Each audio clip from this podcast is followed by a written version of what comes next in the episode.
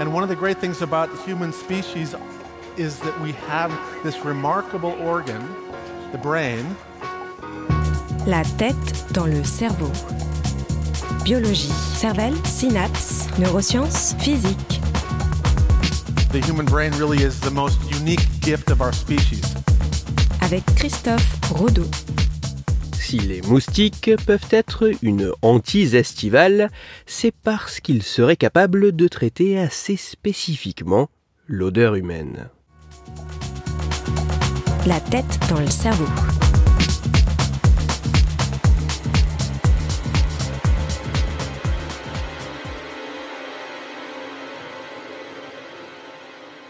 Même si ce n'est pas le cas pour toutes les espèces, certains moustiques, surtout femelles, peuvent détecter les animaux en utilisant le dioxyde de carbone de leur respiration et d'autres éléments tels que la chaleur corporelle, l'humidité ou des indices visuels.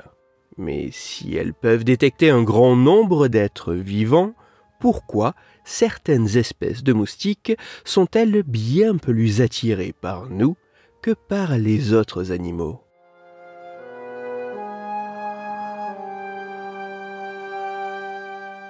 C'est pour tenter de répondre à cette question que des chercheuses et chercheurs essentiellement états-uniens se sont intéressés au fonctionnement des neurones présents dans la tête de Aedes aegypti, une espèce de moustique particulièrement invasive en utilisant essentiellement une approche génétique permettant de suivre, grâce à une technique d'imagerie, l'activité des neurones, les scientifiques ont tenté de mieux comprendre ce qui pouvait différer dans le traitement des odeurs humaines par rapport à celles des autres espèces au niveau des glomérules, des regroupements neuronaux présents dans la tête des moustiques.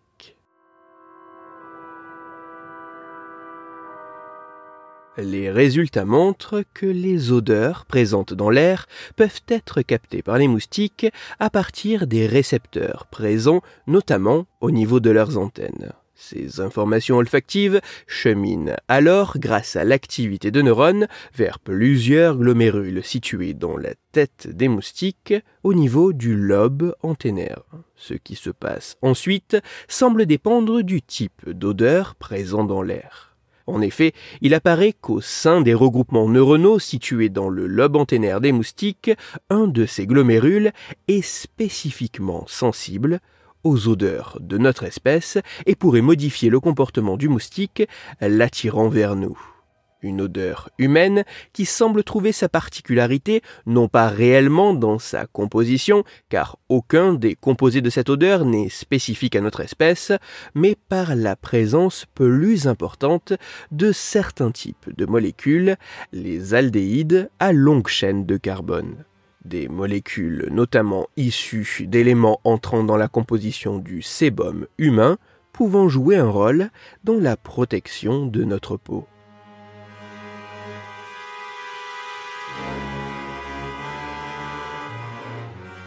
Même si ces résultats doivent encore être confirmés et étendus à d'autres espèces que seulement celles étudiées, il semblerait que si les moustiques sont sélectivement attirés par nous, c'est parce que certains neurones présents dans leur tête pourraient assez spécifiquement être dévolus au traitement de notre odeur.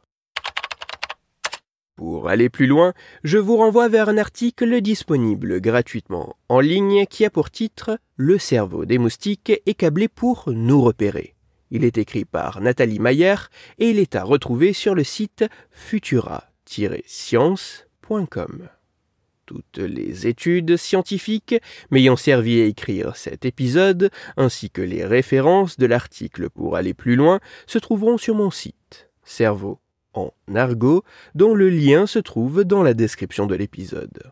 Dans cet épisode, j'ai parlé de l'importance des odeurs. C'est pour cela que je vous invite à écouter l'épisode numéro 125 de la tête dans le cerveau. Dans celui-ci, vous pourrez découvrir ou redécouvrir que certains éléments présents dans l'environnement et les magasins pourraient modifier et manipuler notre comportement. Pour continuer à échanger, vous pouvez me retrouver sur les réseaux sociaux, sur YouTube ou me contacter par mail. Tous les liens sont dans la description de l'épisode. Si pour vous, ce podcast est gratuit et sans publicité, pour moi il représente plusieurs milliers d'heures de travail et me coûte quelques centaines d'euros chaque année. Alors, un très grand merci à toutes celles et ceux qui prennent le temps de me faire des retours, de partager mon travail sur les réseaux sociaux et de me laisser de très sympathiques commentaires et 5 étoiles sur les plateformes d'écoute de podcast. C'est avec cet épisode que se clôt la sixième saison de la tête dans le cerveau. Bel été. À vous et rendez-vous dans quelques semaines pour la septième saison du podcast. Christophe Rodeau. La tête dans le cerveau.